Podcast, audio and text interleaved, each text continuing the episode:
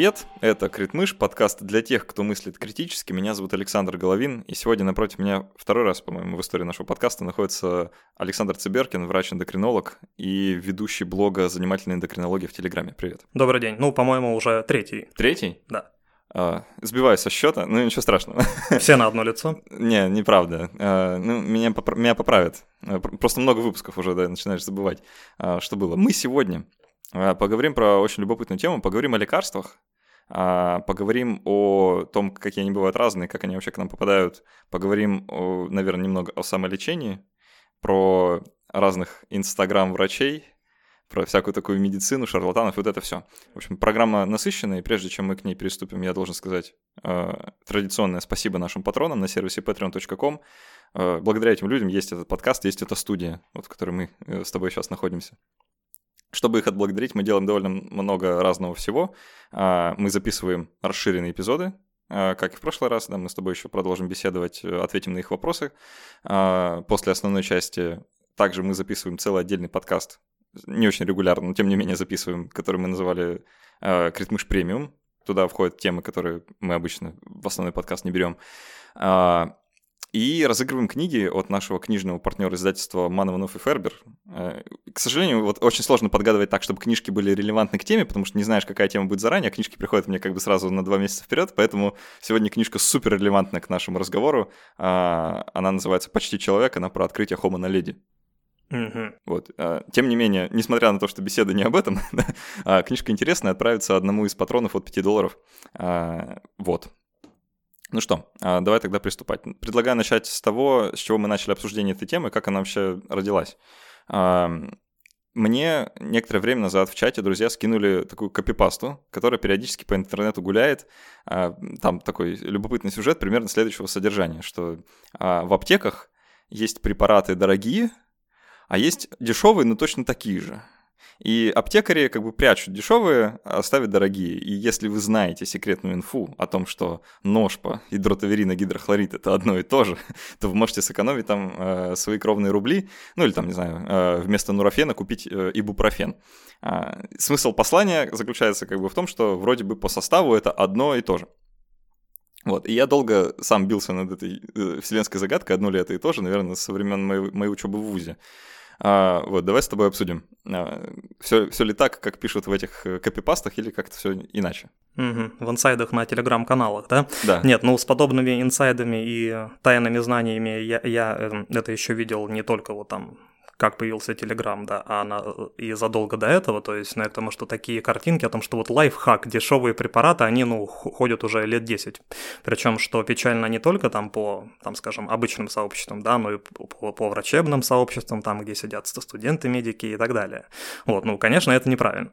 Ну, то есть, безусловно, действующее вещество у них одно и то же, но просто между оригинальным препаратом и дженериками, а речь там идет именно об этом, ну, есть довольно большая разница, особенно у нас. Особенно у нас. Да, то есть вот, ну, вроде бы с, там, с какой-то с химической точки зрения может сложиться впечатление, что, ну, там ибупрофен и там ибупрофен, да? Ну, вроде бы ибупрофен и ибупрофен это вроде бы одно и то же. Ну, в целом, да, в целом, да. Как бы просто нужно понимать, а откуда эти препараты берутся, да. То есть, как бы здесь не нужно демонизировать несчастных провизоров в аптеках, да, или врачей, которые вот хитрые такие, вот специально назначают дорогой препарат, вот чтобы вот а, им там что-то капало. Такое, конечно, тоже нельзя исключить. Да, да бывает. Да? С, с, безусловно, да, промокода на iHerb есть у многих докторов. Вот, но в целом, в целом, то есть как бы здесь просто нужно понимать а, разницу между оригинальным препаратом и дженериком, и откуда все эти препараты берутся. Да, давай вот э, раскроем подробнее, что такое дженерик э, и оригинальный препарат. В чем тут суть? А, смысл в чем? Что как бы вот э, как давай немножко издалека, да. Откуда... Тут, тут, тут иначе не получится, придется да, издалека. Придется издалека. То есть, а, откуда, в принципе, препараты берутся, да, то есть, к, к сожалению, вот все в современной медицине делается не так, да, что какой-нибудь там доктор Хаус внезапно замирает посередине разговора и такой, о, Теперь лечим вот так. Вот э, новый препарат у нас появился. К сожалению, нет. То есть э, разработка препаратов, да, ну, сейчас я, я говорю о нормальных препаратах, да, а не каком-нибудь там анафероне, акцилококсинуме, да, и вот этой всей чуши. То есть а, разработка нормального препарата для внедрения в клиническую практику это очень долго и очень дорого. Да, очень прям вот от слова очень. То есть там речь о 8 и 9 значных цифрах в долларах. Нам, то, то есть, как бы это сотни миллионов. И, и, на... и, и там десяток лет примерно. Ну, в целом, я к тому, что вот а, как-то читал вот обзор о внедрении препарата в клиническую практику, там в среднем проходит 7-8 лет. Угу. То есть там смысл в чем? Что сначала нужно придумать, да, что мы, собственно, хотим внедрить. Да, и опять-таки, что это происходит не вот так, что «о, а давайте», а почему нет? Тоже да? исследования должны быть. Да, тоже исследования, то есть фундаментальные исследования, да, о том, как бы о, с, с перспективы внедрения в клиническую практику. И опять-таки здесь э, нужно понимать, что очень много исследований уходит в никуда приличных исследований. То есть там, опять-таки, я как- как-то читал обзор по этой теме, что из 100 вот э, перспективных исследований фундаментальных, да, то есть, ну вот это вот то, что а, там порой публикуются британские ученые доказали, что вот там... Обожаю, обожаю такие новости. Да-да-да-да, вот э, новое у нас, значит, какое-то открытие. Вот из 100 приличных фундаментальных работ, опубликованных в приличных журналах, да, то есть там не в аспирантском вестнике нижних лубков, да, то есть, а в приличных международных журналах до этапа клинических исследований из 100 дошло 30. Получили одобрение 5, в клиническую практику внедрен один.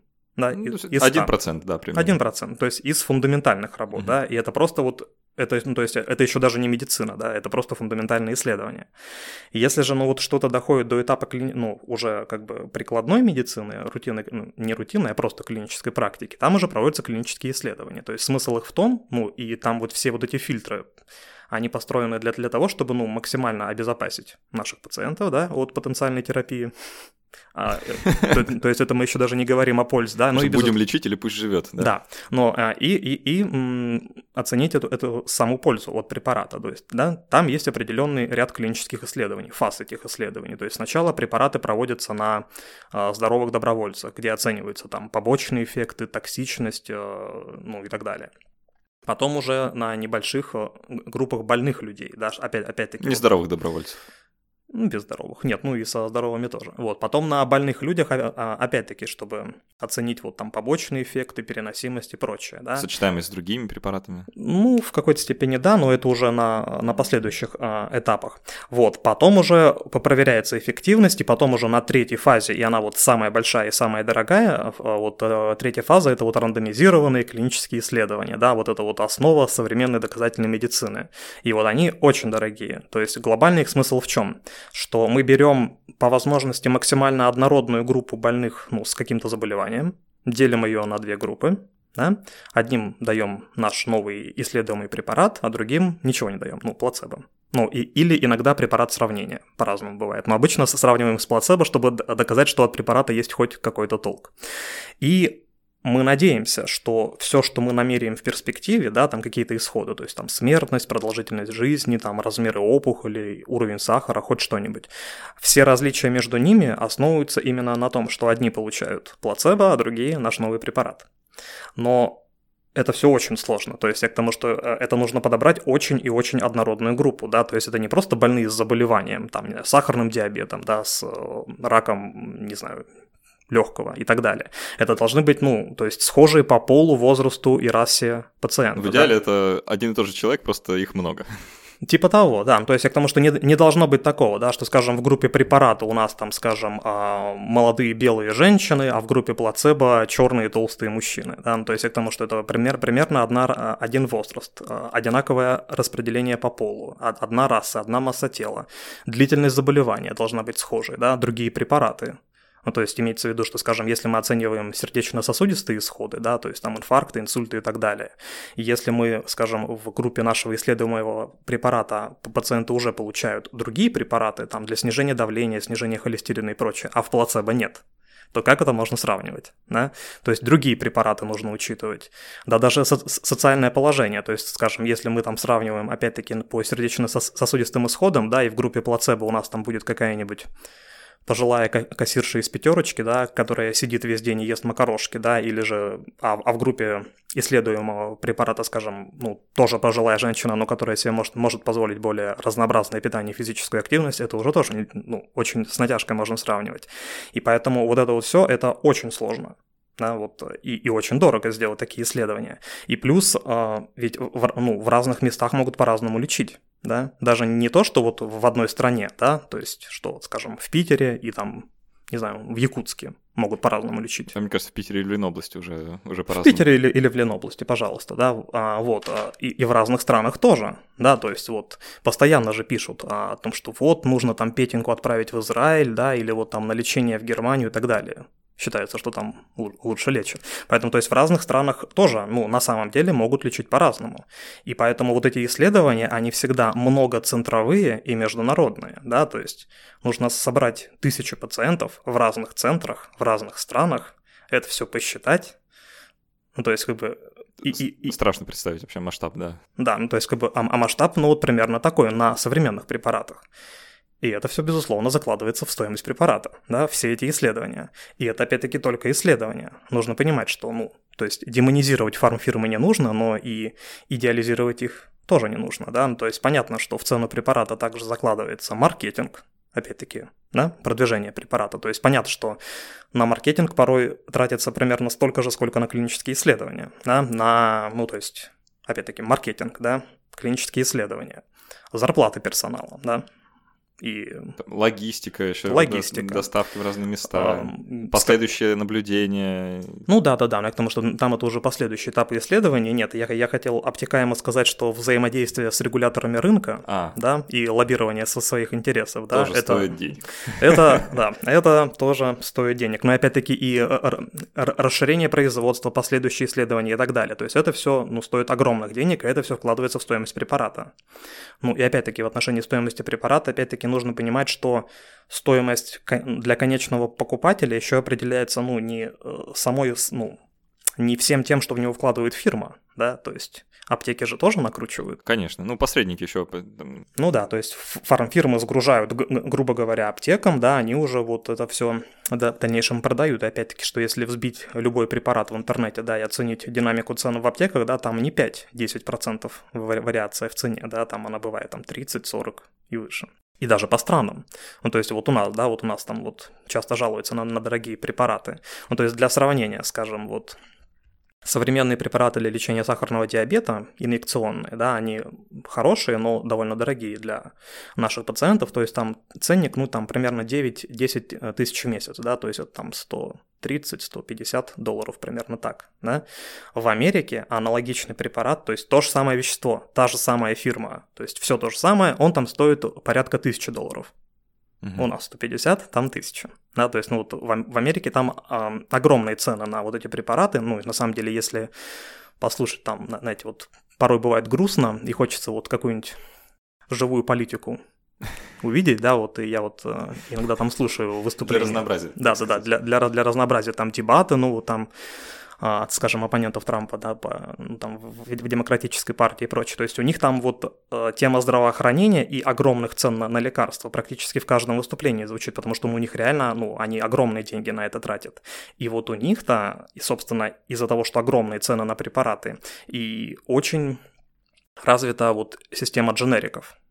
А, вот тут э, тогда вот, нужно про патенты. Да, да, да. да, да. И, и вот мы переходим к дженерикам, да, то есть смысл в чем? Что, безусловно, препараты – вещь дорогая, ну, потому что это на самом деле так, потому что, ну, это огромные деньги на клинические исследования и вот это вот все. Компания разработала, э, да, да, да. выпустила, произвела, э, исследовала. Ну, э... это должно все окупиться, да, да мы, да, безусловно, за все это заплатим. Это справедливо, на мой, на мой взгляд. Справедливо в какой-то степени, да, вот. А, и, то есть, и у компании есть патент, да, то есть это, кстати, ну, еще одна причина, почему у таких э, препаратов высокая цена, потому что, скажем, ну вот если это препарат, скажем так, ну в какой-то степени, ну, не имеет аналогов, да, то нет аналогов, одна компания производит, это монополия, да, да они, они, они могут поставить любую сумму, ну, в, в, в какой-то степени.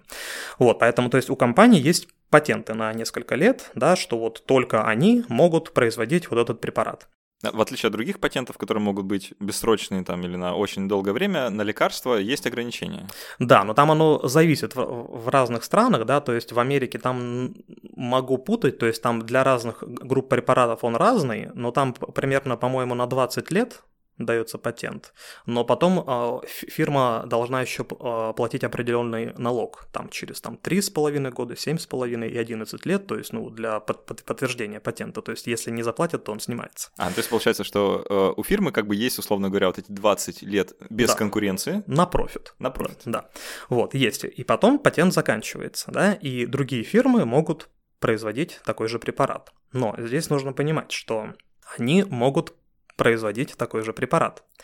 Но первая фирма не обязана с ними делиться тем, как этот препарат можно получить.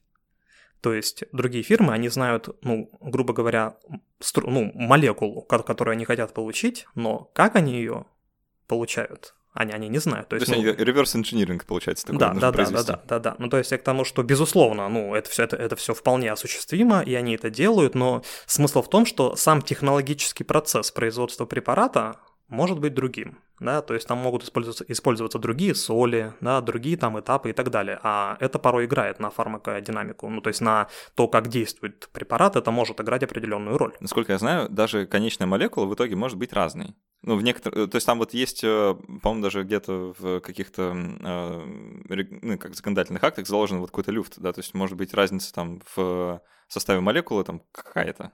Ну, про состав молекулы, если честно, за- за- затрудняюсь сказать. Там может быть люфт в эффективности молекулы. Ага. Ну, Ну, то, ну, то есть в, в ее механизме действия. Вот, дженерики еще дешевле тем, да, а, ну, кроме того, что теряется монополия на препараты, цена, ну, демпингуется, они еще дешевле тем, что вот эти фирмы, которые производят дженерики, они не обязаны проводить вот эти, все вот эти клинические исследования, да, вот начиная там с, с нулевой фазы там до первой, ой, вернее, до третьей. То есть они не обязаны вот все вот эти исследования проводить, они только должны доказать, что они получили то же самое, что вот заявлялось. То есть уже они... проторенной дорожкой как бы. Ну да, то есть они э, просто должны доказать, что как бы вот биоэквивалентность вот этого препарата, да, то есть что вот э, это вот примерно вот то, что вот мы, мы хотели получить, и действует оно примерно так же. И вот здесь... И вот здесь, тонкости. да? Нет, ну тут на самом деле вот в отношении того, что опять-таки демонизировать дженерики тоже не нужно, да, они есть очень хорошие, опять-таки, что вот э, вся эта тема эм, началась из-за ну, высоких цен на препараты, да, то есть вот как я вот сказал, что вот в Америке они стоят в 10 раз дороже, чем у нас, ну, по разным препаратам это, конечно, варьирует, но смысл в этом. Поэтому они в дженериках очень сильно заинтересованы, чтобы вот эти цены сбить. Но у них в любом случае вот э, все эти дженерики, они очень сильно, ну, то есть там тоже очень-очень большой контроль за всем этим.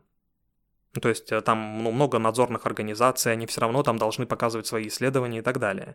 И поэтому в целом, ну вот по, если по- э, почитать клинические рекомендации мнения экспертов, да, то в целом дженерики вполне можно использовать, да, в странах, где оно как бы это все хорошо регламентируется.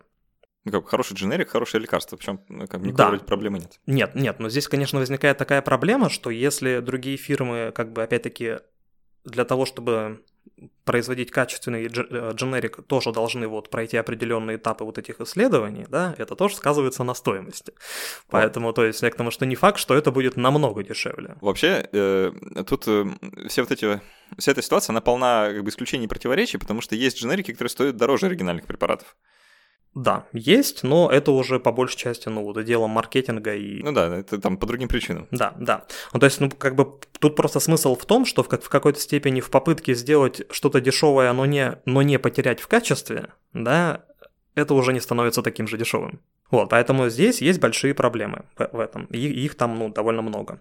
Вот, но в целом, если это как бы вот, скажем, дж- дженерики, которые производят, ну, скажем так, приличные фармфирмы, да, и в странах, где вот пр- проходит аудит всего этого, то в целом в их эффективности ну, можно не сомневаться, и это ну, и видно в клинической практике. Если же это происходит в странах, где такой аудит не очень сильно развит, да, то там уже возникают проблемы. Ну, то есть, ну, на- например, то есть, скажем, фармфирма сделала дженерик и должна доказать, что он вот биоэквивалентен тому ну, оригинальному препарату. Можно же сделать по-хитрому, да? Можно же сделать одну партию максимально идентичной, привести А. на анализ, да, там, значит, там вот регулирующий орган это проверит, скажет, да, все окей, в производство. А что будет на производстве? Там уже можно сэкономить. Там уже можно сэкономить, да? Вот, поэтому, то есть я к тому, что проблем тут довольно много, и, ну, скажем так, качество этих дженериков пропорционально вот степени аудирования этого рынка. Поэтому, если этого аудирования не проходит, то порой возникают, конечно, проблемы. Назревает жизненно важный вопрос. Как, Да. как с этим в России? Ну, Опять-таки, можно посмотреть на стоимость препаратов, да, ну то есть я к тому, что если оригинальный препарат там стоит там 700, 800, там 1000 рублей, да, а дженерик стоит 50, ну просто нужно быть реалистом. Ага. Ну, И такое, и, и такое печальное молчание. Да, да. Но я к тому, что, ну, к сожалению, вот у нас с, с этим аудитом, да, никого не хочу обидеть, но к этому есть вопросы о том, как это все, к сожалению, проводится.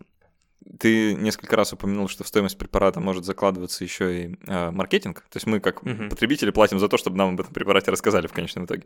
А, вот хочется тогда немного узнать про рекламу препаратов, э, потому что та реклама э, лекарственных средств, если можно так выразиться, которую я вижу обычно вокруг себя, а, она немножко странная. Я давно не подходил к телевизору, если честно, но всякий раз, когда я около него оказывался э, и заставал рекламную паузу, она примерно на 40%, а может даже и больше, состоит из рекламы а, средств против гриппа, назову их так, а, препаратов для повышения потенции и ферментов для пищеварения. Ну, что, собственно, беспокоит людей, да, то и показывают. Э, Вот. э, Просто нужна ли адекватным препаратам реклама? Э, Мой вопрос. да? Или его как бы эффективность должна сама по себе вот играть на то, что он станет популярным? Нет, нет, здесь это не совсем так. Еще раз, вот даже очень приличные фирмы, да, да, они вкладывают огромные деньги в маркетинг, э, порой даже большим бюджетом, чем клинические исследования. Просто они это делают не так, да, ну то есть в смысле, что их ма- маркетинг заключается не в том, что там по телеканалу на России 1 там покажут в прайм-тайм какую-нибудь рекламу, да, но я к тому, что вот я, конечно, не смотрю и на, на самом деле даже не, э, не знаю, о каких препаратах в рекламе, о, о которой ты говоришь, идет речь, ну то есть, ну я так полагаю, там не рекламируют, да, там современные инсулины, препараты там для снижения холестерина и прочее, я не видел, да? по крайней мере. Вот, вот, ты не видел. Я тоже, я тоже. Нет, вот э, последние вот такие рекламы вот фарм-препаратов, которые я видел, это вот, не знаю, в туалетах в аэропортах там вот э, висит, что вот пре- препараты для потенции, да, или, Ага. или, или еще чего-нибудь такой, черный маркетинг. Вот, ну то есть я к тому, что фирмы, безусловно, вкладывают во все это огромные деньги, но просто у, скажем так, условно нормальных препаратов это выглядит несколько иначе, да, то есть это лекции для врачей, да, э, выступления на конференциях, симпозиумы, спонсированные фа- фармфирмами, взаимодействие с регуляторами рынка, да, и так далее. То есть они делают ставку на этом, и там, ну, как бы огромные деньги тр- То тратятся. есть, скорее, не на пациентов направлено. Да, ну то есть, ну, так-то хочется верить, что а, препараты назначаются врачами. Да. да? В идеальном мире это примерно так происходит. Вот. Вот. Другой вопрос, что, скажем так, опять-таки тут возможно альтернативы, что можно воздействовать не на врачей, а, ну, например, на этапе аптеки, ап- аптек и провизоров. Да, ну то есть в том плане, что врач, выписывая рецепт, да, он пишет в рецепте название вещества. Да, он, Ну, Он, он должен писать рецепт названия вещества, вроде как. Да, А, да. Но не Ну, всегда то есть, они это ну, то есть ме- международное непатентованное название, да, ну Да. то есть, скажем, вот есть препараты для снижения холи- холестерина, статины, да, вот самый популярный аторвастатин, да, ну то есть вот это само действующее вещество. У него есть оригинальный препарат липримар, например, да, ну и есть много-много-много дженериков, да, включая те, где, где просто написано аторвастатин прямо на упаковочке и все. Вот, а поэтому, то есть, врач пишет просто там аторва, статин, да, и в аптеке пациенту, значит, провизор решает, что же ему дать. Да, поэтому в целом можно воздействовать на этом этапе. Да? Поэтому я к тому, что, ну, то есть в целом, как бы у таких фирм, у них больше вза- взаимодействия на этапе вот медицинских, так сказать, Вот тут, тут- персонала. это, кстати, странно тоже вот это, э, что, э, получается, у провизора такая очень власть. интересная, да, э, власть и ответственность э, перед пациентом за, э, по сути, выбор правильного препарата среди вот там оригинальных и дженериков. А, ну, там они же, как, как мы только что установили, могут чем-то отличаться. Могут чем-то отличаться. А, и, ну, там, э, представить себе ситуацию в аптеке довольно легко, когда провизор говорит, не, вот этот дорогой, возьмите вот этот, он там, а, то, то же самое, но подешевле. И... Ну, это примерно то же самое, о чем ты и говоришь да. в тех э, лайфхаках, о которых, с, которых мы начали, да, да? но при этом это вроде воспринимается, ну, ничего, ну, спасибо, человек, сэкономил мне бабла. Как ну, бы. в общем-то, да. Нет, ну, скажем так, я здесь на, так сказать, на волю случая и на ну, вот на со... мудрость провизора. Да, на, на, на мудрость провизора не полагаюсь, я всегда пишу, как бы, ну вот в своих консультативных заключениях я пишу название вещества и в скобочках препарат, который я считаю стоит принимать. Ага. То есть я говорю пациенту, что вот это оригинальный препарат, это неплохие дженерики, которые можно принимать, и, собственно, вот другие не пишу. Понятно. Вот, поэтому я к тому, что маркетинг есть, да, он, значит, очень сильно развит, но просто немножко не в том виде, да, то есть вот эти вот все рекламы иммуномодуляторов при вирусных инфекциях и препаратов от потенции, это как бы, ну вот, такой, скажем так, bottom line да, у всего этого. То есть, как бы просто фармфирмы вкладывают, но немножко по-другому. Ну, то есть, ну вот просто для интереса, да, но я к тому, что вот, ну, я понимаю, что а, подавляющая часть а, аудитории не медицинской, да, вот не были на врачебных конференциях, да? Я думаю, да. Нет, ну то есть, ну просто я к тому, что как это в принципе выглядит. Ну я думаю, что как и любые друг, другие конференции, да, то есть там читаются лекции, да, вот там пленарные заседания, и вот в зонах между ними есть вот, так, так сказать, экспозиция, да, что там вот стоят с плакатиками, там вот, ну... Такие будки, э, ну, да, да, да, где да, да. разные брошюрки можно взять, полистать, да, дадут да, красивый да. пакетик. Да, там с блокнотиком, с ручечками и так далее, да, ну то есть я к тому, что вот чтобы фармфирму пустили на и поставили вот такую будочку, да, на даже самые захудалые конференции, да, там опять-таки речь идет о семи там значных суммах и так далее. Поэтому, то есть, к тому, что с бюджетами там все. Рекламная аудитория дорогая, вот это. Да, да. И, ну, кстати, на самом деле, на мой взгляд, ну, по крайней мере, лично мой субъективный как потребителя такой рекламы не очень эффективная, да, ну, то есть, ну, к тому, что, ну, подойдут там к ним ну, честно, я, я, э, я когда бывал на врачебных конференциях, я тоже не всем понимал э, смысл, ну, как она должна работать, да, вот эта реклама.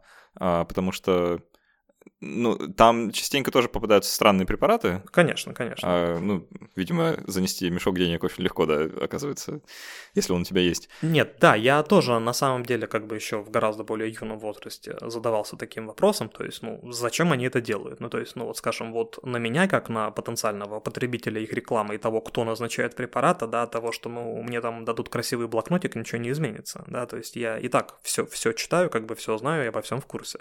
Вот, я думаю, что это по большей части связано уже с традициями, да, ну то есть, что как бы уже традиционно принято, что вот делаются конференции, да, там, значит, фармфирмы там ставят свои там вот эти будочки, но если они не поставят будочку, да, да то организаторы конференции, да, могут это отметить, что вот mm. фармфирма будочку не поставила. А, а, вообще, не, мне на самом деле кажется, что это эффективно просто ну, э, на других людей, видимо. А, потому что если бы это не было эффективно, они бы вряд ли на это тратили столько денег. Ну, возможно, возможно. Да, мы только спекулировать можем, да, мы не да, знаем цифр, да, да это да, только да. им ведомо, насколько это работает. А, вообще, я, если честно, я, я просто никогда в таких ситуациях не был, потому что я врачом не работал. Вот в кабинетах не сидел, фармпредставители ко мне в гости не приходили. А, но эм, как это происходит в России, примерно знаю. Ну, так, наслышан некоторых историй что в целом а, тоже маркетинг, да, э, э, фармкомпании, когда а, представитель этой компании приходит к врачу натурально в кабинет, иногда там вперед э, пациентов, как получится, а, и тоже приносит что-нибудь или зовет куда-нибудь, и как-то продвигает идею, чтобы он назначал препараты именно этой фармкомпании. Вот. Насколько я знаю, эта штука, вообще вот этот вот формат рекламы, он тоже как-то регулируется по крайней мере, в Штатах довольно сильно. Там даже есть ограничения по поводу того, чем можно и чем нельзя угощать врачей, э, на какую сумму. Вот. а как это в России, я, я не знаю, да, есть ли такой вот, эм, типа, что вот подарки дороже стальки-то это уже взятка, да, а дешевле стальки-то это все еще нормальный маркетинг. А, ну, в целом, да, нет, ну, в какой-то степени это, безусловно, регулируется, да, другой вопрос, кто за этим смотрит. Но вот в некоторых центрах там, допустим, там вот борются с такими вот медпредставителями, их там не пускают, значит, на, ну, то есть, и там, скажем, главные врачи или там вот кто-то, кто за этим смотрит, они вот, ну, стараются не допускать таких контактов. Но такое, конечно, бывает. Ко мне на прием тоже приходят такие фарм-представители периодически. Но, скажем так, по большей части, ну, то есть, опять-таки, а, у приличных компаний, да, то есть там вот непосредственные подарки, они запрещены. То есть они не могут мне принести и сказать, типа, вот, назначайте наш препарат, а мы вам тортик купим, да, то есть к тому, что, ну, такого обычно не бывает, да, то есть они могут позвать, там, скажем, на конференцию с ужином, да, или там, или конференцию в другом городе, ну, или что-нибудь такое. Такое бывает, но прям так вот, чтобы приходили и говорили, вот, назначайте наш препарат, а мы вам, значит, там по 5% будем отстегивать или что-нибудь такого, ну, то есть э, на тех фармфирмах, как бы, которым дорого свое имя, а, они так не делают. Ну да, то есть это больше такая уже, э, ну, по сути, мошенническая схема. Ну, по сути, да. Нет, я к тому, что такое. Мы не можем ис- исключить, что где-то происходит, да? Но да, вот... я подозреваю, что где-то происходит. Э, где-то Прямо сейчас. Вот прямо в эту минуту я думаю, что где-то такое происходит, и даже догадываюсь название фармфирм, с которыми это может произойти, но не с теми, которые ходят ко мне. А, в целом, ну, это все вроде бы адекватный маркетинг, да, который, ну, на, в каком-то приближении, да, если он правильно проходит, без э, каких-то перегибов, э, вроде ничего. А, другой вопрос. А действительно ли э, ну, это, это нужно вот препаратам, которые действительно эффективны? Им нужен этот маркетинг? Или если препарат хорош, то о нем и так все узнают, и так все будут назначать? Нет, в целом это нужно. В целом это нужно. То есть, как бы, опять-таки, что вот если вспоминая вот то, распределение, да, там, там инноваторы, ранние потребители, поздние потребители, консерваторы, ну, у всех открытий, да, то есть к тому, что, безусловно, большая, большая часть врачебного сообщества, она очень консервативна, да, то есть от того, что появляется новый препарат, да, и о нем начинают говорить на конференциях, да, и вот всякие opinion-лидеры там вот говорят, что вот хороший препарат давайте назначать, проходит много-много лет до того, как вот большая часть врачей начинает использовать... Пока это станет мейнстримом каким-то. Да, вот эти препараты. Поэтому в целом это, это, это нужно. Да? Другой, конечно, вопрос формы подачи этого материала, но глобально такое необходимо. Ну, то есть я к тому, что в том плане, что если представить среднестатистического врача вот в поликлинике, да, у которого 12 минут на пациента, да, и там вот, и, может, он там и, и многие работают не на одну ставку, да, то есть как бы им сидеть и читать 24 на 7 агрегаторы медицинской информации, да, и выписывать между, международные журналы. Обычно им нет времени на это. Ну, странно было бы ожидать, чтобы, чтобы оно Ну было. да, поэтому, то есть в целом, конечно, это нужно. Это нужно чтобы просто люди узнали, что ну, да, что-то да. такое есть. Вообще есть какие-то варианты, альтернативы тому, что они обычно назначают, альтернативы тому, что профессор сказал, да? Ну, типа того. Нет, ну просто опять-таки для вот близкой мне темы, да, я к тому, что вот э, в отношении лечения сахарного диабета второго типа, да, ну уж как эндокринолог, простите, могу себе позволить о нем поговорить, то есть, ну, я к тому, что просто для интереса, что это уже немножко устаревшая статистика, да, но вот э, по данным на 17 год, просто более позднее пока что еще не, были, не было суммированной информации. Вот у нас есть регистр пациентов с сахарным диабетом, да, значит, где можно по посмотреть, ну, там, средний возраст этих пациентов, сколько их в стране и так далее. И там есть вот статистика о том, кто как, какие препараты получает. Вот, и то есть, и там вот есть и, и комбинации препаратов. То есть там вот есть основной препарат, метформин он называется, который в целом ну, вот, должны принимать почти все пациенты. И если его не хватает, то там используются последующие препараты, ну там различные комбинации с ним. И вот в России 93% пациентов получают комбинации метформина с, ну скажем так, не очень новым препаратом. Ага. Вот, сейчас уже есть гораздо более современные препараты. Ну, которые не, не только снижают сахар, но и делают еще и что-то хорошее, кроме снижения цифры на бумажке. Они подороже, чем вот это, да, но вот по той ст- статистике их там принимает меньше там, ну, там это процент-2. То есть, да, 93 и процент 2. То есть, безусловно, фактор цены играет роль, да, но не такую. То есть, о чем это говорит? О том, что доктора не назначают. Не осведомлены. Ну, разное может быть. Ага. То есть иногда они на самом деле не могут э, это назначить в условиях поли поликлиники, да, медицина-то у нас бесплатная. Да? Вот, но в какой-то части факт неосведомленности и неуверенности в том, что у препарата есть реальная польза, она играет роль. То есть, ну, в том плане, что, опять-таки, вот представить себе среднестатистического врача, да, вот приходит к нему вот фармпред, да, или зовет на конференцию, там ему говорят, вот, классный препарат, назначайте. Профессор сказал, что работает. Ну, это же, ну, врач же может подумать, вот, профессор продался, это все заговоры фармфирм, типа вот 20 лет я уже назначал, и все хорошо, вот и, и буду назначать так же. Поэтому тут, ну вот факт, э, вот этот тоже играет определенную роль. А, то есть э, э, для многих изменить мнение поможет только если все вокруг, да, ну, уже типа его того, поменяют. да, да, да. Ну, я думаю, что это не только в медицине, это в Ну да, любой в целом. сфере, де- сфере деятельности, так что в целом мы довольно консервативные и инертные, поэтому вот такое необходимо делать. Ребята, привет! На связи продюсер подкаста Ира, и разрешите на секунду прервать вещание. А, Мы хотим рассказать вам классную новость, э, которая уже, по сути, не новость, но тем не менее. А, Как вы, наверное, знаете, мы с Сашей и двумя Анями развиваем студию подкастов «Две дорожки», и вот, наконец, э, в конце 2019 года а, вышел наш первый подкаст, первый проект. Совместно с блогом «Качество жизни» мы сделали подкаст, называется «Без шапки». Это подкаст о доказательной медицине. Ребята приглашают э, в эпизоды крутых докторов и пациентов и обсуждают вопросы, которые связаны со здоровьем, здоровым образом жизни и о том, как, по сути, выжить в России. А, Например, первый выпуск был с Никитой Жуковым, который был и у Критмыши в гостях тоже. А скоро выйдет классный эпизод, куда позвали пациента с диабетом обсудить все, что связано с этим диагнозом, как э, он живет и справляется с этим. А, Спорим, например, вы не слышали, как травматолог хрустит суставами.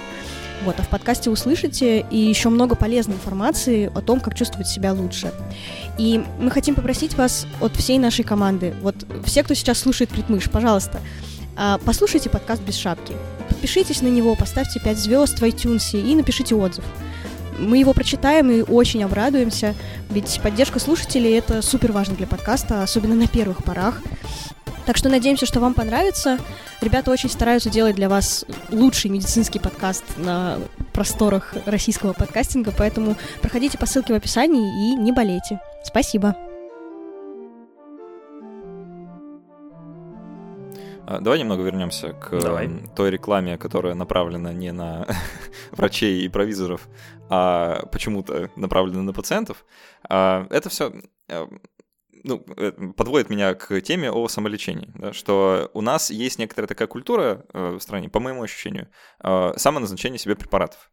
Вроде как э, каждый эксперт по своему собственному здоровью, да, все знают, что мне помогает, там, что, что я, там вот э, послезавтра чую, будет дождь, и нужно там срочно попить какого-нибудь обезболивающего, там или еще что-нибудь. А, И люди идут в аптеку, сами себе покупают препараты, благо у нас э, огромное количество всего можно купить без рецепта, а то, что по рецепту, в общем-то, в разных аптеках можно купить и так, а, если знать где.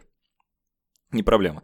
И э, это э, в совокупности с рекламой э, как бы немножко подпитывает эту вот культуру самоназначения. Да? Как ты как врач к этому относишься? Есть ли ситуации в жизни, когда действительно а, позволительно самому себе без врача что-то назначать, и что это за ситуация, если не есть? Нет, ну, безусловно, такие ситуации есть, да, все мы эксперты в политике, медицине и воспитании детей, да, поэтому, безусловно, это все имеет место. Поэтому у нас нет проблем ни с политикой, ни с медициной, ни с воспитанием Да, детей. да, конечно. Нет, ну как бы в целом, как врач, я могу сказать коротко, что самолечением заниматься не нужно, потому что если есть потребность в лечении, то нужно обращаться к врачу. Да, но как бы если на это уже посмотреть, ну, по- под разными углами, то в целом, ну, даже в условиях вот современной медицины, вот в некоторых случаях пациентов можно понять. Ну, то есть, грубо говоря, что здесь есть, ну, определенные вот э, просто медицина со стороны индивидуального человека и медицина со стороны врача. То есть там, эм, ну, что я имею в виду, что, безусловно, вот, вот это клише, да, лечить нужно болезнь, а не больного, да, вот это вот все. Но вот современная доказательная медицина, модный сейчас термин, да, в этих ваших инстаграмах, то есть, ну и, безусловно, а, именно этим, по идее, мы и должны как, как, как врачи заниматься, она, к сожалению, не о конкретном пациенте, да, то есть, как вот я сказал, что в ее основе лежат рандомизированные клинические исследования. Статистика. Ну, то есть, это группы пациентов, это не пациенты, да? Ну, то есть, что я имею в виду? Ну, то есть, скажем, вот, ну, вот там, опять-таки, позволю себе на пациентах с диабетом, да, или чем-нибудь таким. Вот придет ко мне пациент с диабетом, да, я ему вот назначил вот самую современную терапию, вот которая есть. Да? Для этого не обязательно ехать в Германию, в Израиль или еще куда-нибудь. В принципе, все оригинальные препараты есть и у нас. И, значит, он будет это все принимать, да, то есть самые современные препараты там для снижения холестерина, сахара, давления и всего остального. Я ему скажу там и дам рекомендации о коррекции факторов риска, да, то есть там курение, физическая активность, питание и прочее. Вот, вот он очень мотивирован и будет это все соблюдать. И другой пациент, который, скажем, наблюдается в поликлинике, получает препараты вот по льготе, которые то есть, то нет, да, ну то есть приходит в аптеку, ругается с, с фармацевтом, ну и то есть им, ему там дают самые дешевые российские дженерики вот не очень качественных исходно препаратов, и он их пьет, если они есть, а если там кто-нибудь в галочку на госзакупках не поставит, то препаратов в аптеках не будет, он не будет их пить, да, ну и так далее. Вот, и, но первый пациент, ну вот, на самой со- современной терапии может умереть от, от инфаркта через 3 года, да, а пациент, который ничего не пьет, может там дожить до 90 лет и, и Забыть, что у него вообще что-то... Ну да, но к тому, что и там умереть, упав с балкона, занимаясь сексом. Ну то есть я к тому, что, ну, с, не суть, я к тому, что смысл в том, что, к сожалению, вот на уровне одного пациента, да, с его точки зрения, могут вот к современной медицине возникнуть вопросы, да, ну то есть я к тому, что если врач не может гарантировать, что, что чего-то не произойдет, да, и конец неизбежен, и он на уровне вероятности встретить динозавра на улице, да, что с нами либо что-то случится, либо нет. К чему это все, да, зачем вот все эти дорогие препараты, ограничивать себя вот свои и менять свои стереотипы питания и так далее. Но просто я как, как врач знаю, да, что если не на уровне одного пациента, да, а на уровне ну, вот, большой группы пациентов разница есть. Но опять-таки, что просто вот вся вот эта вот разница вот в, в, в современных, в дорогих препаратах, если подумать об ее абсолютном значении, она не очень большая. Ну, то есть, ну, вот, грубо говоря, опять-таки, вот те вот новые препараты для лечения сахарного диабета, о которых я говорила, вот показано, что они на самом деле уменьшают смертность, да, то есть, ну, смертность на самом деле уменьшается, но она уменьшается там с 8% до 5%. Да, то есть... На уровне одного человека это да, абсолютно есть, не ощущается. Да, ну, то есть как бы вот я вам скажу, что давайте вот вы будете пить препараты там за 5000 в месяц, и ваш риск смертности уменьшится с 8 до 5%, да, ну то есть как бы что это? Ну то есть, безусловно, пациенты это не оценят, да, но я как врач понимаю, что на уровне популяции это играет роль, да, то, то есть опять-таки, что вот по тем вот нашим регистрам в России, ну, могу путать, там, по-моему, около официально а, проживает 4 миллиона больных с диабетом. Да, ну то Ого. есть... Нет, это мало, то есть я думаю, что э, это, что это все спокойно можно умножать на 2, да? Ну, это... Больше, чем я думал. О, Окей, ну я к тому, что вот Хорошо. 4 миллиона, да, вот взять от них, вот что вот мы снизим с 8 э, риск смертности до 5%, да, это сколько? Ну, там, где-то там 120 тысяч примерно. Вот жизней, жизни, да, вот много это или мало, да? Какова цена человеческой жизни? Можно, конечно, спросить у жертв там потопов. У представителей фармкомпании. фармкомпании. Не-не-не-не. Ну там сколько у нас там выплачивают жертвам а, хлопков, погорельцам, да, и вот этим всем, там что-то полмиллиона, миллион или что-то такое, да. Ну, я к тому, что, в общем, вот, поэтому... Огромные есть, деньги, так или иначе. Да. Ну, я к тому, что на уровне популяции, да, то есть это, безусловно, все валидно, и я знаю, что, скажем, вот я 100 пациентам это назначу, да, то есть через год в сравнении со 100 пациентами, которым я не, не, назначу, в общем, в первой группе пациентов останется больше, да, но на уровне одного человека, да, это не чувствуется, да, то есть как бы, ну вот, просто потому что вот разные уровни. То же самое, ну то есть здесь же вот там, почему в широких массах вот идеи эволюционной биологии находят такое отторжение, да, ну, то есть и все э, вот эти идиотские аргументы в стиле, что вот, если там теория эволюции верна, то почему там обезьяны в зоопарках не становятся человеком, да, ну как бы просто потому, что, ну, мы не можем себе представить динамику в масштабах там сотен тысяч, тысяч лет и миллионов, да. Сложно выйти за пределы да, да, своего да. организма. То же, самое, то же самое и здесь, да, на уровне индивидуального больного, ну как бы просто вот почти все вот эти многие препараты, их эффекта не ощущается, да, то есть вот я вот скажу пациенту, вот вам нужно там, значит, там вот физическая активность, питание пейте препараты, но счастливее-то он а, от этого не станет, да, то есть в перспективе, да, риск того, что у него там что-то случится, уменьшится на определенные проценты, и это хорошо, но для уровня одного пациента это особо ничего не играет, и поэтому это вот создает прецедент для лечения, да, потому что вот я там как врач ему говорю, что вот если вы будете делать вот это, вот это, вот это, ваши риски уменьшатся, да, а, скажем, в газете написано «пейте селен, и все будет окей, сто процентов». Да. Да, вот, поэтому как бы... Ясно, кто проигрывает в, в да, этой, в этой да, битве. да, я, к сожалению, проиграю. Вне конкуренции, абсолютно. Вот, поэтому, то есть, вот на вот этом вот самолечение в какой-то степени изиждется. Но это совсем э, какие-то такие экстравагантные случаи, когда, ну, я не говорю, что они не распространены, наверное, да, а когда вот там в газетах советуют, не знаю, лечиться содой и там еще Мгм. чем-нибудь э, странным, и люди на это покупаются, вот, вот это самолечение. А если речь идет, например, о состояниях, которым ну, не знаю, таких рядовых заболеваний, да, с которыми каждый сталкивается там несколько раз в год, допустим, там какой-нибудь ОРВИ, не осложненное. То есть человек не лежит там с температурой под 40 э, э, пару дней, да, э, умирая практически, такой, не, к врачу я не пойду, сейчас переболею и все пройдет. А, ну, не знаю, у него там температура 37,5, да, он знает примерно, чувствует, по опыту уже знает, да, э, что это за состояние, догадывается, что это, наверное, ОРВИ, а, то есть просто какая-то вирусная инфекция, а, и примерно знает, что лечения от него никакого нет, этиотропного, а, прошаренный пациент, да, там не покупает какие-то себе афлубины, там еще что-нибудь такое, а просто берет, покупает симптоматическое, симптоматические препараты, ну, там, не знаю, ксилометазолин от насморка, условно говоря, ибупрофен, чтобы полегче стало, и вот этим, ну, условно говоря, лечится, да, снимает симптомы, пока болезнь не проходит. А, вот это вроде самолечение.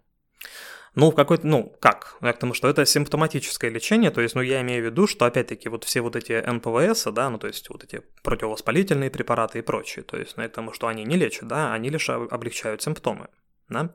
А то есть это не самолечение, а самооблегчение симптомов. Ну, ну, в- в- да, в- я примерно к этому имел в виду, что, то есть, если заболевание требует лечения, да, то стоит это обсудить с врачом. Безусловно, потом, скажем, если уже врач установил лечение и объяснил, как отслеживать, да, там, эффективность терапии, или, наоборот, ни- ничего не назначил, но сказал, на что обращать внимание, да, то самостоятельно в целом в динамике отслеживать, безусловно, это все можно. Понятно. То есть, Но э, в случае вот, если говорить про вот такие респираторные заболевания, то, безусловно, с учетом того, что какой-то эти, этиотропной терапии там нет, да, и, и если там это, мы только не говорим про вирус гриппа изолированно, да, или, или про вот уже возникшие осложнения бактериальные, то в целом, конечно, ну, как э, чего-то сверх того, что полежите, попейте жидкости, врач вам не особо ничего не скажет. Э, Я, кажется, понял, в чем состоит э, к- противоречие между бытовым пониманием слова лечение, да, и врачебным пониманием слова лечение, потому что лечение действительно бывает разное, бывает этиотропное, бывает симптоматическое, бывает еще какое-нибудь, еще какое-нибудь, а, там э, целый список, да, и э, ты, когда говоришь лечение, ты имеешь в виду именно, ну, чаще всего этиотропное, да, то есть это именно избавление от причин заболевания. Ну, не нет, ну, я к тому, что давай в такую философию не будем прям, но я к тому, что там, скажем, при...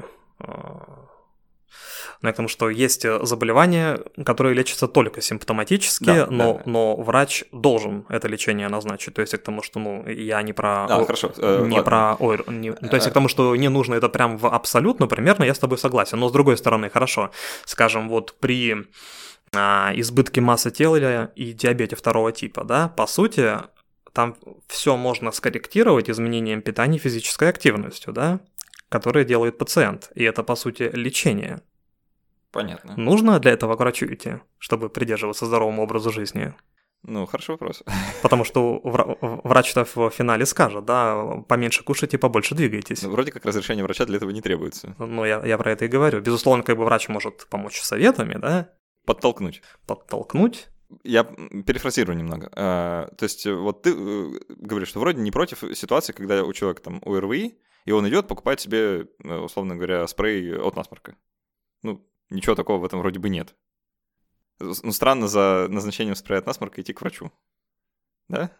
Нет? Ты как-то я, я прям себя чувствую в какой-то такой... Ловушке? Да-да-да, в ловушке. Подожди, я сейчас раскрою полностью карту. Ну, давай. А, И есть еще другая ситуация, когда человек, допустим, заболел ОРВИ, да, и он идет в аптеку и назначает себе антибиотики.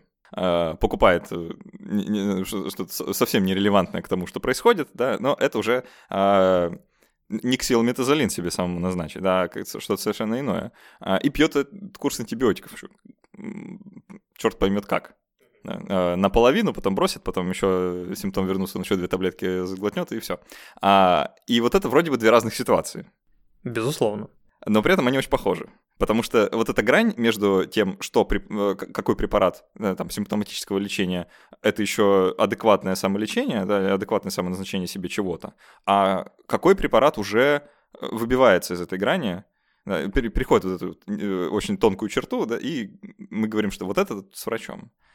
Нет, ну, я просто здесь э, вот э, немножко возвращаюсь к тому, что я говорил, да, как, как я сказал, что в, во многих заболеваниях врач вот может назначить терапию, да, или, или не назначить, и потом, ну, и, и, и сориентировать дальше, как мониторировать ее эффективность или неэффективность, да, ну, то есть, ну, вот ты же откуда-то знаешь про сосудосуживающие капли? Конечно да? Ну, То я, есть... я в меди учился. Ну да, вот, вот ты учился в меди, а кто-то, ну, хотя бы один раз в жизни был у врача, да, и врач сказал, что вот, при таком-то используйте там жаропонижающий препарат, если будет температура, пейте побольше жидкости и так далее, да. Но если там присоединяется инфекция, да, вы видите, что есть там гной или что-нибудь такое, это уже вот нужно обращаться к врачу и решать вопрос об антибиотиках. Я к тому, что в первый-то раз, ну, хоть кто-то-то от кого-то-то это услышал информацию. Mm-hmm. Конечно, это может быть мама или баба Дуся из соседнего... Или реклама, кстати, оксилметазолин тоже рекламирует. Или реклама, или реклама, но я к тому, что смысл в том, что, безусловно, есть разница между симптоматической терапией, да, и, и, не, и несимптоматической. То есть, безусловно, при бактериальных инфекциях антибиотики симптомы уберут, но, но немножко по-другому. А, давай под конец нашего разговора, э, да, мы уже постепенно будем близко к завершению, так э, к финальной четверти, а, немножко поговорим о тоже связанной с самолечением вещь. А, когда человек просто пришел в аптеку и сам себе что-то назначил, это одна ситуация. Да? А другое дело, когда он э, в интернете, там, в Инстаграме или, э, не знаю, на каком-нибудь сайте, на форуме прочитал авторитетное экспертное мнение о том, что ему стоит принимать, э, и пришел в аптеку уже с этим. То есть э, вроде бы и не сам себе назначил, но при этом у врача не был. Давай немного поговорим вот как раз о таких об э, медицинских авторитетах, да, возьму это все в кавычки, э, в... Инфлюенсерах. Инф... Медицинский инфлюенсер, да. Э, в сети Э, как у нас э, принято в законодательных актах писать, в сети интернет. А, как вот с ними быть, насколько это вообще адекватная а, штука, должна ли она существовать, и ну, вот, стоит ли прислушиваться к мнению, а, допустим, там даже адекватных врачей, которые в интернете что-то пишут? Ну, в отношении того, что стоит ли к ним прислушиваться или нет, сложный вопрос, да, ну, то есть я к тому, что, ну, в целом, в целом, опять-таки, вот пациентов, которые ищут такую информацию в интернете, да, вот в тех же всяких инстаграмах, где сейчас вот этого очень много в плане вот этих медицинских инфлюенсеров, да, ну, то есть их можно понять, да, ну, то есть опять-таки, что просто... Ну, есть запрос на инфу, да. Ну, есть запрос на инфу, и понятно, что, скажем, у врачей там в поликлиниках, да, где там 12-13 минут ты не можешь все им адекватно рассказать, да, это раз, а второе, что даже если пойти к другим врачам, да, скажем, вот, у, у которых есть чуть больше времени, да, но, скажем, то, что они могут сказать с позиции доказательной медицины, как вот мы уже сказали, не всегда может понравиться пациенту, да, ну, то есть я, конечно, не говорю всем пациентам, вот, короче, пейте все это, и у вас будет риск там не 7% инфаркта, а 6,5%. Ну, то есть как, и, и, я, конечно, говорю не так, но в любом случае, то есть эм, риторика инстаграм-докторов, да, ну, особенно с большими аудиториями, да, которые имеют какой-то коммерческий интерес в этой деятельности в сети интернет, она немножко другая, да, она обычно заключается, что вот, значит, вот это заболевание, пейте там что-нибудь там. И, и не международное, не патентованное да, название да, да, да, называют. Да. Сайхерба, да. Ну, то есть я к тому, что просто немножко другая риторика, и, со, и со, со, создается впечатление, что врач, ну, вот, разбирается и уверен в том, в чем он говорит, что не будет у вас инфаркта, если вы будете пить витамин D, а вот что, что-нибудь такое. То есть, ну, и это легко продается да? Опять-таки, что просто про- хорошо продаются простые идеи. Простой ответ на сложный вопрос, да? Простые ответы и простые идеи. То есть, ну вот, грубо говоря, что, конечно, ну вот многие такие э, доктора, они зарабатывают себе авторитет, произнося всякие умные слова, типа инсулинорезистентность, эндотелиальная дисфункция, оксидативный стресс. То есть, для интереса вот можете любого открыть, да, то есть, ну вот очень большая доля вероятности, что, что такие слова будут. А потом это говорится, что все это из-за стресса и из-за гормонов, поэтому вот попейте витамин D там, или заместительную терапию гормонами или еще чем-нибудь. То есть, ну, очень понятные мысли, да, как бы, которые в целом, ну, вот, э, понятны всем людям без медицинского образования, да, что, ну, ведь реально же там какой-то дисбаланс, и нужно там подпитать организм, микроэлементы, витамины, они же нужны для чего-то. Хуже-то не будет. Вот, поэтому, то есть, во многом из-за этого вот такая популярность этим обусловлена, и тем более, что ну вот недавно у меня была на приеме пациентка, и она прям сказала, что вот все мои подруги что-то пьют, а я не пью. Я уже думаю, что я какая-то странная. Вот я, я типа э, пришла к вам как к врачу, назначьте мне что-нибудь. И я такой сижу, типа, ну, знаете, я, наверное, тоже странный, я вот я вам ничего не назначу. Вот, но, то есть, Интересный запрос, это практически психотерапевтический какой-то. Ну, типа того, да. И, и мы так с ней посидели и подумали, кто из нас, да, более странный. Вот, нет, но в, в, в контексте того, что вот а, в, в, валидно ли к таким докторам обращаться, да, в Инстаграме, безусловно, за, за непосредственно лечением, да, что вот там попейте вот этот препарат в такой-то дозе, через неделю увеличьте и так далее, такого, ну, на мой взгляд, быть не должно. Ну, то есть я к тому, что все таки э, Ну, это незаконно, как минимум. Это как, да, безусловно, это как минимум незаконно, но и все таки вот э, очные консультации должны быть, да, то есть я к тому, что нужно посмотреть на пациента, пощупать его там, ну, как бы... И... Э, вообще, насколько я знаю, в России есть закон о медицине, и там э, один из как-то вот пунктов, да, или не пунктов, а как э, параграф в этом всем, это э, что можно и что нельзя делать удаленно, вообще вот эта телемедицина как... Э... Нет, ну нет, ну вот э, законодательство по телемедицине, оно со временем э, ну, и к тому, что оно вот в процессе своего развития, да, поэтому я, я думаю, что в будущем, ну, как бы там вот это все будет возможно. Я есть... просто, я, я к тому, что э, онлайн консультируют и адекватные врачи тоже. То есть это, это вроде легитимная услуга, просто она не всем подходит. Ну, в целом, да, но нет, ну как бы вот если говорить объективно, да, вот без законодательной базы и всего остального, ну, по крайней мере, вот я как эндокринолог, в принципе, ну, многие вопросы могу решить дистанционно, да, то есть вот непосредственно как бы вот там вот щупать человека мне не нужно. Я, ну, многие так могу решить вопросы, но не все. То есть иногда нужно вот видеть пациента перед собой и иметь к нему доступ. Поэтому как бы вот такое все-таки полностью заочно, это чревато ошибками. Да. Поэтому ну, я это не поощряю.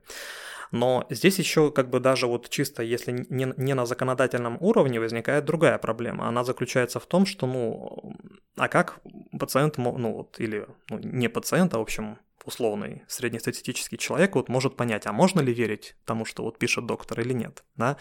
Ну, то есть эм, есть вот, так сказать, вот эти медицинские инфлюенсеры с очень большими аудиториями, да, которые вот несут откровенную дичь. Да, ну, то есть там вот доктор Зубарева популярная, да, вот из того видео про лечебный лайк, оно там, кстати, вышло на России 24, я прям удивился, что вот казалось бы, где, да, но вот там... я, я, к счастью, не знаю, о чем идет речь. А, вот по посмотрите видео, я прям вот удивился. То есть на, на самом деле неплохо снят. То есть я к тому, что там вот, ну, многих вот таких вот там докторов-шарлатанов прям вот разоблачали, прям вот скандал интриги расследования. А, да. Ну, то есть, э, я, я, я бы им прямо написал, что, что давайте на бис еще вторую часть. А, то есть в хорошем смысле вышло по телевидению? Не-не-не, не в хорошем смысле, то есть там прям вот, ну, посмотрите. Из слушателей, кто не смотрел, тоже посмотрите, вот, достойное видео. Вот, я к тому, что, ну, мне хочется верить, что вот человек, ну, с, так сказать, способностью критически воспринимать информацию, да, а нас-то слушают, хочется верить, вот только такие, да, то, в принципе, они вот при виде вот того, что пишут вот подобные доктора, в принципе, ну, понимают, что это, что это дичь, да, над этим можно поиронизировать, и все, да, ну, то есть как бы можно поставить крест на вот, на вот этим и, ну, не, не делать то, что призывают подобные доктора. Но здесь просто возникает проблема, что есть же доктора, которые, ну, не просто втирают откровенную дичь, да, что нужно там лечить рак, вы, выплакав свои непрощенные обиды в подушку, да, то есть, ну, там это... Реальный вот это, рецепт? Ре, реальный рецепт, да, то есть есть э, и... Тоже есть видео, я полагаю, ну хорошо. Тоже есть видео, все верно. Вот, а я к тому, что есть доктора, которые очень часто апеллируют там, к той же доказательной медицине, к различным исследованиям и всем остальным, и тоже втирают дичь. Да? Но, к сожалению, не обладая медицинским образованием, вы этого не поймете. Сложнее то есть, распознать. Да, то есть как бы здесь есть определенный порог вхождения. Ну, то есть вот мне вот на днях вот прислали там видео доктора, где он там вот, причем, кстати, вот что интересно, то есть видео-то было направлено на врачей, то есть оно было образовательным, то есть как, ну, то есть по сути врач там даже, ну, ничего не впаривал, то есть некие препараты, там это именно было образовательное видео, но, в общем, оно было, ну, с точки зрения медицины не совсем корректным. Ну, то есть я как бы просто, ну, потому что в, в этой теме я вижу косяки, но и понимаю, что, скажем так, даже, ну вот, врачи, которые не работают регулярно с этим, этого, скорее всего, не увидят и примут на чистую монету. Но я потом как бы там, потом уже больше посмотрел и увидел, что там у, у доктора есть видео, где он и впаривает что-то. Ага. Ну, то есть я к тому, что, ну, и это очень убедительно, да, потому что, ну, там есть степень, да, аффилиации к очень уважаемым э, журналам. Одет в халат. Не, ну, в, в халат это понятно. Вот, поэтому, то есть я к тому, что здесь вот порог вхождения, чтобы распознать дичь, он очень высокий. И он требует медицинского образования. Поэтому как бы вот просто так, вот среднестатистический человек в Инстаграме, он этого не распознает. Поэтому в любом случае, то есть, ну, к следованию рекомендациям в интернетах я очень негативно отношусь. То есть у меня вот тоже есть канал в Инстаграме, да, вот мне там недавно написали, что типа там вот, значит, тяжелая ситуация, там пациент в критическом состоянии, значит, вот, Посоветуете что-нибудь, доктор? Да. Нет, ну там как бы потом э, оказалось, что это врач, но в любом случае, то есть, ну, опять-таки, понятно, что это уже немножко другой уровень, и там можно там с, чем, с чем-то сориентировать, но в любом случае, да, э, просить вопросы о лечении критических состояний в инстаграмах, ну, это довольно Странно. Согласен, так, Странно. так быть не должно. Так, а, так быть не должно. Почему так происходит, это, конечно, отдельный вопрос. а мы э, про него, к сожалению, уже не будем, или к счастью. Будем постепенно заканчивать. В дополнительной части мы еще поговорим про упомянутый витамин D. А, поотвечаем на вопрос патронов. Там довольно много всего про эндокринологию. Будет, будет любопытно. Вот. Еще раз говорю спасибо нашим патронам за то, что помогают все это делать. Э, спасибо тебе, Александр, что пришел поговорить и рассказал, поделился болью. А, и в целом, Болями. А, сделал некоторый ликбез про то, как появляются новые лекарства и почему некоторые стоят дешевле, чем другие. Но не все. Но не все, да. все сложно. А, ну что, будем тогда прощаться. А, до новых встреч через неделю. Всем спасибо и пока.